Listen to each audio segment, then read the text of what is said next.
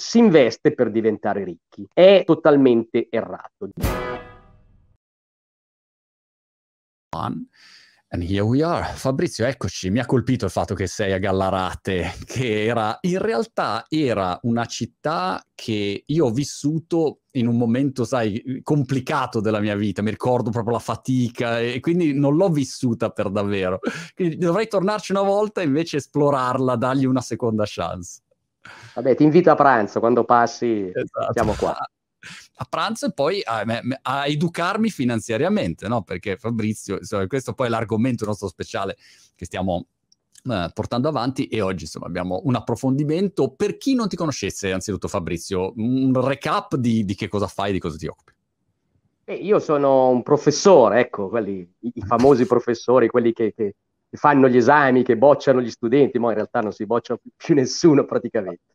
Quindi sono un professore associato, economia degli intermediari finanziari, quindi io mi occupo di banche, borse, risparmio gestito, strumenti finanziari.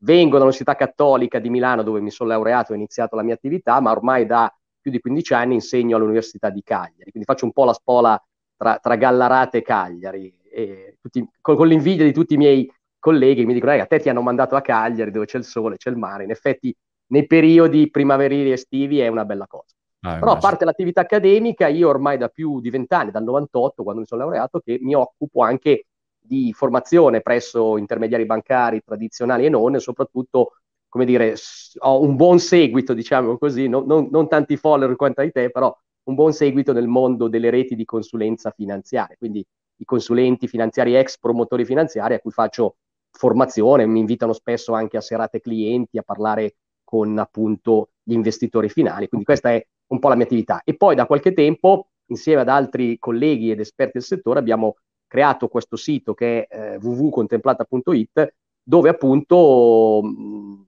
andiamo a traslare alcuni approfondimenti, considerazioni di tipo economico-finanziario, sia per gli addetti ai lavori, ma sia anche per gli investitori per che pubblico. vogliono appunto educarsi e crescere. Abbiamo anche un bel canale YouTube con tanti, tanti bei video di educazione finanziaria. Da, da, da studiarsi. Eh, hai detto consulenti finanziari, ex promotori finanziari, che, che differenza c'è? Beh, mh, semplicemente perché dall'introduzione della direttiva MIFI del 2007 è stata modificata la denominazione e devo dire anche giustamente perché prima la parola promotori finanziari sottintendeva qualcuno che essenzialmente promuoveva dei prodotti Invece, siccome si tratta certo. di veri e propri consulenti, adesso si chiamano consulenti finanziari abilitati all'offerta fuori sede. Ecco, ricordo a tutti, quindi iniziamo a fare un po' di educazione finanziaria. Esistono i consulenti finanziari abilitati all'offerta fuori sede, che sono quelli che operano appunto per banche come eh, Fideuram, Banca Mediolanum, Banca Generali, Fineco e quant'altro. E sono gli unici a poter andare fuori sede, cioè a poter andare a casa, a casa tua, a casa del cliente, a casa mia, a proporre degli strumenti finanziari. Il, so, il, direttore di filiale può proporti degli strumenti in sede, ma non può venire a casa tua. Okay. Gli unici abilitati sono appunto questi consulenti finanziari.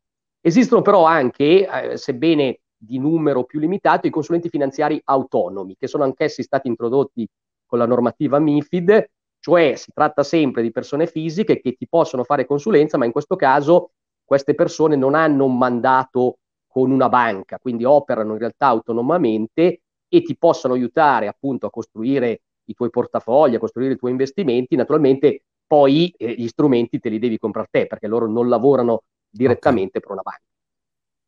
E, e per, per, vedere se uno è iscritto, certificato, mm, c- c'è un esame che deve fare, che, come funziona? Ha un badge, e, arriva, al... c'ha il badge, dice ecco sono certificato. No, beh, Innanzitutto c'è eh, un albo apposito tenuto eh, dall'organismo appunto dei consulenti finanziari vigilati dalla Consob, quindi se uno vuole andare a verificare se una persona che si presenta a casa vostra è effettivamente un consulente finanziario iscritto all'albo, può andare sul sito appunto dell'OCF e verificare.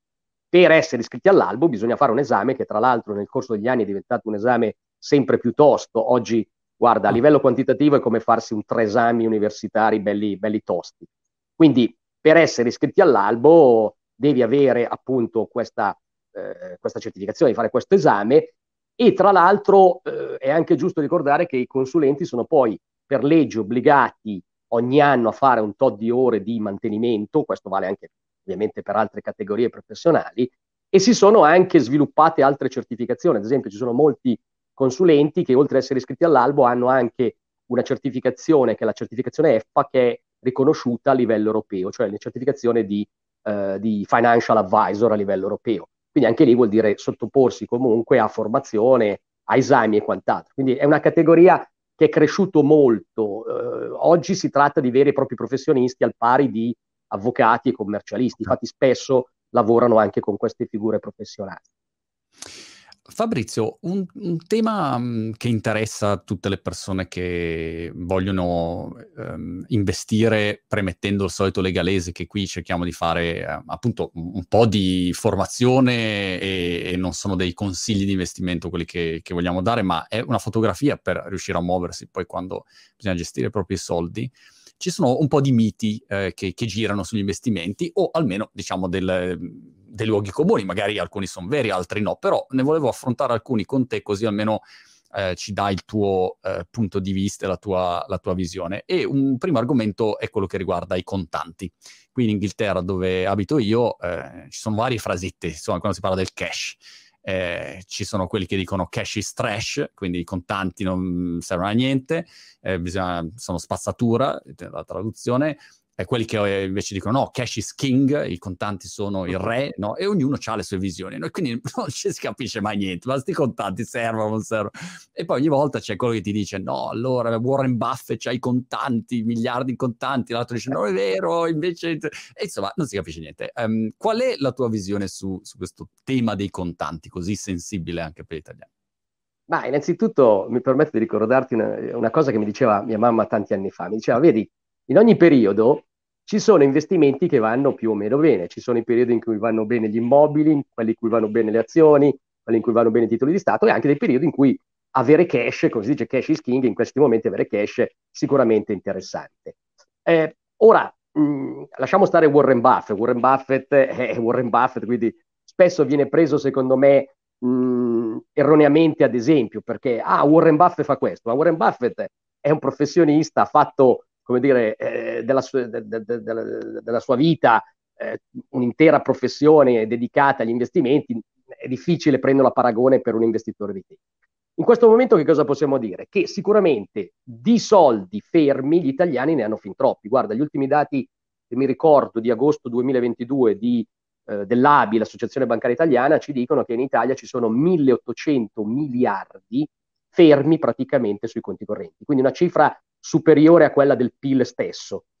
Ora, tutti questi soldi fermi in questo momento purtroppo sono trash, sono trash perché con un'inflazione ormai al 10%, eh, come quella che stiamo vivendo, straordinaria in questo periodo, avere soldi fermi sul conto corrente vuol dire perderci potere d'acquisto. Questo è, uno dei classici errori comportamentali che commettono gli italiani ormai di anni, perché questi soldi si continuano a, ad accumulare uno non investe perché ha paura, perché dice ma non si sa mai, magari poi mi servono, li lascio lì, eh, ma li lasci lì un anno, due anni, tre anni, quattro anni, con questa inflazione, anche se tu non te ne accorgi, anche se ti sembra che rimangano sempre gli stessi, poi in realtà non è vero perché comunque sei tassato se hai delle giacenze ferme comunque in conto corrente, ma in realtà il tuo potere d'acquisto, cioè quello che puoi realmente comprarti con quel soldi, diminuisce anno per anno. Questo purtroppo è da anni l'errore peggiore che commettono gli italiani, che se quei soldi fossero investiti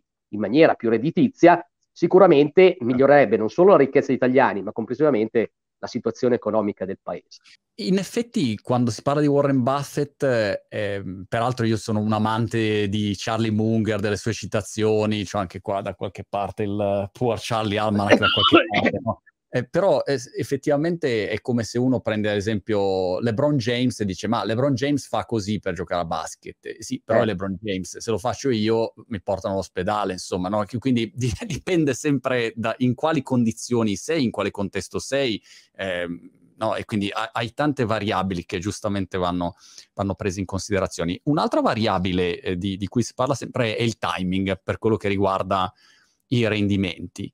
Eh, e anche su questo volevo una tua opinione per inquadrare questo, questo aspetto. Ma io guarda, innanzitutto te lo inquadro partendo da, da, un concetto un po' più ampio, poi arriviamo al timing. Sì. Dunque, un altro mito da sfatare, anzi, secondo me, il primo mito da sfatare riguardante gli investimenti, in particolare gli investimenti in borsa, è che si investe per diventare ricchi. Questo è, come dire, un errore di partenza. Pensare di poter con la borsa diventare ricchi o che il tuo consulente ti faccia diventare ricco perché azzecca l'investimento giusto è totalmente errato. Di, di persone, come dire, diventate ricche in borsa ce ne sono veramente poche. Ti, ti faccio un esempio.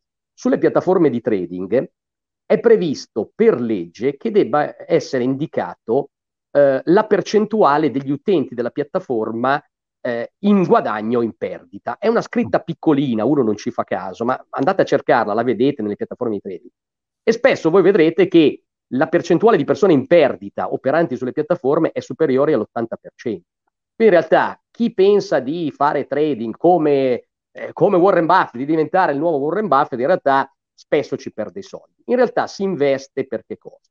Si investe per cercare di mantenere nel corso del tempo il proprio potere di acquisto e per magari accrescerlo un pochettino. D'altra parte, quando uno risparmia, che cosa significa? Significa che non spende interamente i soldi che ha e quindi dice, ma li tengo via perché un domani mi serviranno. Investire del denaro, in particolare investire nei mercati finanziari, significa trasportare potere di acquisto nel corso del tempo.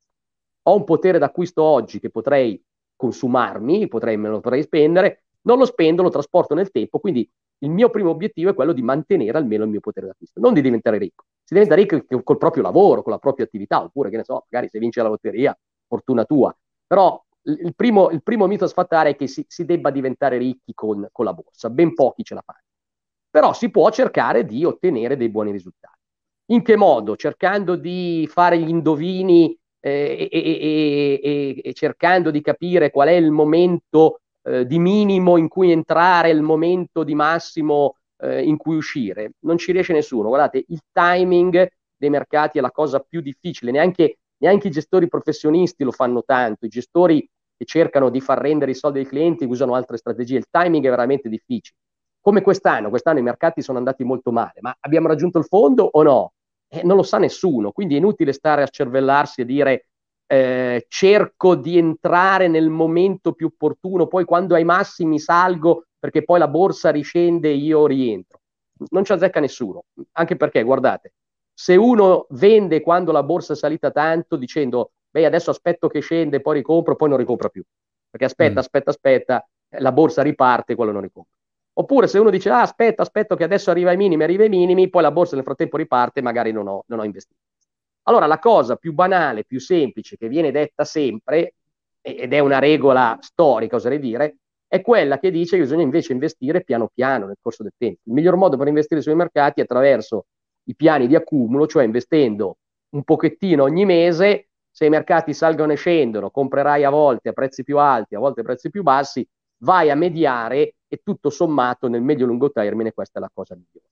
Quindi non esiste la formula magica, esiste un investimento graduale fatto con disciplina. Ogni mese metto via un pochettino e investo anche in eh, mercati azionari, quindi investo anche col rischio, ma investendo pian piano nel corso del tempo. E su questo Fabrizio penso sia anche interessante eh, ricordare a chi ci sta ascoltando che eh, se non ci azzeccano uh, megafondi che hanno risorse peraltro incredibili, no? perché hanno ricercatori, eh, analisti, esperienze, fanno quello di mestiere. No? Quindi, immaginati un singolo che sta lì e col suo portatile dici ma allora adesso azzecco il, tempo, il momento giusto per entrare e uscire, insomma, diventa veramente eh, improbabile, ecco, quantomeno molto improbabile. Ecco, Anzi, ti, ti, dirò un'altra cosa, c'è un bellissimo aneddoto, che poi non è un aneddoto, è una storia vera sui mercati finanziari, riguardanti eh, uno dei fondi azionari americani storicamente migliori e il, il, gestore di questo fondo ogni anno veniva premiato, andava a ritirare il premio finché un anno si scocciò e disse signore quest'anno non ritiro il premio, non ritiro il premio perché? Perché io nel corso degli anni ho avuto una performance annua di circa il 10%, ma se vado a vedere cosa hanno fatto gli investitori retail che hanno appunto messo i soldi nel mio fondo, mi accorgo che loro hanno fatto la metà della performance. Questo è uno studio reale. Perché? Eh, perché lui nel corso del tempo, a volte ci azzeccava, a volte no, però tutto sommato nel corso degli anni riusciva a raggiungere una buona performance media. Gli investitori che tentavano di entrare, di uscire, di entrare, di uscire, in realtà alla fine facevano una performance che era la metà. Quindi lui diceva, se io gestisco anche bene, ma poi gli investitori, quando il fondo è andato bene, disinvestono, o, o quando è andato male, scappano e poi comprano ai massimi, alla fine quelli fanno una performance più bassa. Ed è empiricamente provato questa cosa. Questo apre anche, Fabrizio, l'argomento della diversificazione, che è un altro argomento di cui si sente sempre parlare. Il classico consiglio, diciamo, che, che viene dato è quello, mi raccomando, diversificare, non tenere tutte le uova nello stesso paniere, cioè i soliti consigli. Vogliamo riuscire a inquadrare anche l'argomento della diversificazione nei suoi pro e nei suoi contro, benefici, vantaggi e svantaggi? Beh, allora, la prima cosa è questa. Parto con un, dire, con una, piccolo, una piccola storiella che io racconto sempre ai consulenti finanziari. Allora, normalmente quando una persona si rivolge a un consulente in qualsiasi campo, si attende una risposta precisa, ma anche in molti altri eh, casi, casi, quotidiani, della vita quotidiana. Ad esempio, eh, io sono di Gallarate, se qualcuno mi chiede, ma a Gallarate, senti, ma c'è qualche ristorante buono? Ma io ti dico, cosa vuoi mangiare, carne o pesce? Ma carne, ok, ce ne sono un paio, ti do due indicazioni precise.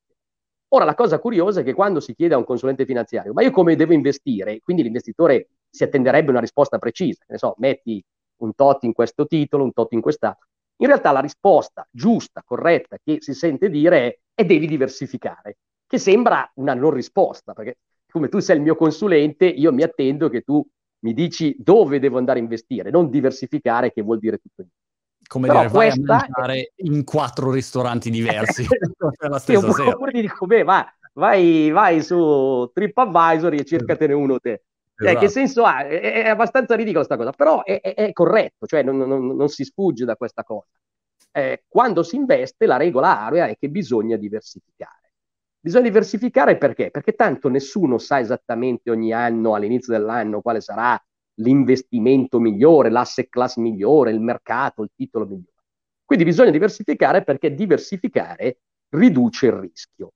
E riduce il rischio, questo vuol dire che i rendimenti di un portafoglio ben diversificato sono più stabili nel corso del tempo e quindi questo permette a una persona di vedere i suoi soldi crescono eh, più gradualmente e anche più tranquillamente, che poi la cosa che vogliono che vuole la maggior parte degli investitori. La maggior parte degli investitori non è che pretende di fare ogni anno il 100%, pretende di avere dei rendimenti che pian piano gli fanno crescere il portafoglio. Quindi occorre, occorre sicuramente diversificare, anzi in periodi di crisi occorre avere portafogli ancora più diversificati, perché qui c'è un piccolo problema. Eh, diversificare alla fin fine che cosa vuol dire? Diversificare vuol dire cercare di mettere appunto nel proprio portafoglio degli investimenti che lo dico in termini tecnici, non siano tra di loro perfettamente correlati. Ve lo traduco invece in parole povere, significa che devo avere nel mio portafoglio investimenti in diversi titoli o asset class, tali per cui non vanno né tutti bene allo stesso momento né tutti male. Cioè devo avere nel mio portafoglio degli strumenti che eh, magari quando uno va un po' più bene, l'altro magari fa un po' più maluccio e viceversa, quando uno invece l'altro va bene, magari il primo va meno bene. Attenzione, una cosa importante, cosa vuol dire che uno strumento, un investimento va più o meno bene? Non vuol dire che eh, fa più o meno di zero, cioè il punto di riferimento non è lo zero, lo 0%. Il punto di riferimento è la media. Cioè se io ho uno strumento finanziario che negli ultimi dieci anni mi ha fatto mediamente ogni anno il 2%, va bene quando fa quell'anno che fa più della sua media e va male quando fa meno della sua media. Quindi se tu hai in un portafoglio questi strumenti che non si muovono alla stessa maniera, i rendimenti complessivi del tuo portafoglio tendono a essere più stabili. Questa è una regola eh, ferrea, cioè la, eh, la volatilità di un portafoglio è minore della media delle volatilità dei titoli che lo compongono. Sembra molto difficile, ma significa semplicemente che tu hai un effetto di riduzione del rischio. Il problema però è ovviamente trovare investimenti che siano tra di loro non perfettamente correlati. Soprattutto in momenti di crisi può succedere che, che tutto sia più correlato esatto. di, di, quello che ci si aspetta. Quest'anno, ad esempio, sono andate molto male le azioni e le obbligazioni. Normalmente si ritiene che l'anno che vanno male le azioni vanno meglio le obbligazioni. Quest'anno è stato un anno particolare e quindi abbiamo questa situazione. Però questo non significa che non bisogna diversificare, anzi, bisogna diversificare ancora di più sapendo che in momenti di particolari tensioni, siccome tutto è più correlato, allora dovrei, dovrei avere dei portafogli ancora più diversificati. Ora, qualcuno dirà, però se diversifico, allora riduco anche il rendimento, ma in realtà non è detto, cioè il rendimento di un portafoglio dipende dai rendimenti dei titoli che lo compongono. Anche se tu riduci il rischio, non è detto che tu riduci il rendimento meno. Quindi si può diversificare pur non rinunciando a, ad avere mediamente nel corso del tempo un rendimento. Non stiamo parlando, attenzione, di rendimenti garantiti, nessuno ti garantisce niente, però mediamente nel corso del tempo dovresti avere rendimenti più stabili. Certo, molto probabilmente se diversifichi non potrai fare un anno il più 70%, il più 80%. Se vuoi avere quei rendimenti, allora devi fare delle scommesse specifiche su singoli titoli o su singoli investimenti e sperare che ti vadano bene. Però a quel punto non parliamo più di investire, parliamo di fare trading, fare scommesse, uno può puntare eh, sul bitcoin, può puntare eh, su un titolo, può puntare su un'opera d'arte a questo punto, su un'auto d'epoca, cioè ci sono tanti investimenti in cui uno può dire faccio una scommessa perché secondo me eh, quel, quell'investimento mi darà il, anche il 1000% nel corso del tempo, però non, non, non stiamo più parlando di investire, stiamo parlando di una, diciamo, una speculazione. Ecco, ci si sposta, esatto. diciamo, legittima se uno vuole, vuole farlo, certo. ma deve sapere che è, è, è, diciamo, è un approccio diverso. Um, è corretto dire che anche sul tema della diversificazione, se uno guarda sui social, penso a tutti quelli che oggi guardano eh, magari video brevi, no? che è un formato dominante sui social e spesso ancora una volta non hai il contesto complessivo, hai un video di 30 secondi di uno che dice ma diversificare è una cazzata, io faccio solo immobili, io faccio solo questo qua. E, e spesso non c'è il contesto. Ti do questo esempio e volevo però la tua opinione, Fabrizio. Eh, io, ad esempio, nel, nel, mio mondo un po' tech, vedo eh, parecchie persone che dicono: no, noi non diversifichiamo, abbiamo solo roba tech. E la cosa interessante è che quelle persone che parlano, però, magari sono nel mondo tech da 25 anni fanno solo quello, sanno esattamente il settore dove investire, cioè hanno una conoscenza estremamente profonda. Poi magari gli può andare bene o male a seconda del periodo, però diciamo è una scelta come magari chi fa immobiliare, fa solo immobili e ha una enorme conoscenza del mercato e magari si sente più al sicuro a non diversificare. Però ecco, sono scelte dettate magari da un'estrema competenza, che hanno il loro profilo di rischio, ma come per il Warren Buffett di turno, cioè è gente che fa quello, insomma, e quindi quando sento parlare qualcuno sul tema della diversificazione mi chiedo sempre, questa persona che parla ha una competenza veramente specifica su un argomento oppure così, insomma, è una, una presa di posizione? Non so, volevo una tua opinione, Fabrizio. Ma innanzitutto ti dico che quelli che fanno il ragionamento che tu hai appena fatto sbagliano completamente. È proprio uno degli errori tipici che eh, commettono magari anche gli imprenditori operanti in un determinato settore. Io sono un imprenditore immobiliare, conosco bene il mercato immobiliare, cosa faccio? Investo in immobiliare. Oppure lavoro nel settore fintech eh, o tecnologia, ah, faccio solo tecnologia perché io so quali sono le aziende, le aziende che vanno bene, so quali sono. Ecco, questo è un errore tipico che non si dovrebbe mai fare. Se tu lavori nel settore della tecnologia, è buona cosa investire settore, in altri settori. Perché se il settore della tecnologia va male, non solo magari tu perdi il tuo lavoro o comunque hai una riduzione di introiti, ma vanno male anche i tuoi investimenti. Quindi questo è un classico errore di concentrazione che è dovuto a un, eh, a un tipico errore comportamentale che viene definito overconfident, cioè io mi sento eh, certo. sicuro del fatto che un certo settore lo capisco perché ci lavoro dentro e allora ci investo anche i, i miei risparmi. In realtà i miei risparmi li dovrei mettere da tutt'altra parte, perché se va male quel settore se va male il mio lavoro, e sappiamo tutti che alla fine poi eh, eh, come dire, la, la parte preponderante de, de, dire, dei consumi della famiglia è data innanzitutto dal reddito del lavoro. Quindi se già mi va male il reddito del lavoro perché quel settore va male e mi vanno male anche gli investimenti perché ho sovrainvestito in quel settore, sto proprio sbagliando. Quindi quella è una cosa da, da, da non fare. Eh, per diversificare come si fa? Eh, basta guardare sui social? No, non direi proprio. Cioè diversificare in sé è una logica, poi bisogna metterla in pratica, per metterla in pratica tu devi avere eh, qualcuno che ha gli strumenti adatti per dirti se il tuo portafoglio è diversificato, perché se anche io come professore prendo 10 titoli e li metto nel mio portafoglio, ma non ho gli strumenti per fare delle analisi, io non so se sto diversificando. magari ho messo dentro 10 titoli che sono tutti uguali. Quindi sto differenziando, ma non sto diversificando. Quindi occorre avere qualcuno che invece, come dire, parta sempre dalla tua situazione di vita. Cioè, il vero consulente non è quello che ti dice oggi compra qui, oggi vendi là. Il vero consulente è quello che si siede davanti a te e dice benissimo, ok, primo chi sei, cosa fai, quali sono le tue problematiche, cosa ti aspetti dalla vita, hai figli, non hai figli, li vuole mandare a scuola, eh, cosa ti può succedere. Cioè fa un'analisi di, della persona che sei e poi a quel punto inizia a vedere cosa ti serve, quali strumenti finanziari fanno al caso tuo. Certo. in particolare molto spesso eh, le persone non si rendono conto che prima di dire dove andiamo a investire i soldi, bisogna capire come proteggersi, in particolare dai rischi puri. Eh, fai l'agente di commercio, guarda che per prima cosa ti serve un'assicurazione sull'invalidità, perché se fai un incidente rimani invalido non riesci più a lavorare. Eh, sei un eh, dipendente del settore privato, eh, attenzione che magari la pensione sarà ridotta, quindi ti serve quello. Hai bisogno di una copertura sanitaria per la famiglia. Quindi, prima cosa, bisogna analizzare la persona che si ha davanti. Dopodiché si dice benissimo, costruiamo un portafoglio ben diversificato, ma chiaramente a quel punto bisogna avere gli strumenti e anche i tools per verificare se poi il portafoglio effettivamente è eh, diversificato. Quindi non è una cosa semplice. Chiaro. Per cui la, diciamo, la diversificazione ti fornisce eh, di fatto una, una, tranquillità, ecco, maggiore tranquillità, potremmo dire così, sì, rispetto sì. ai vari andamenti di, di, tutti i vari mercati.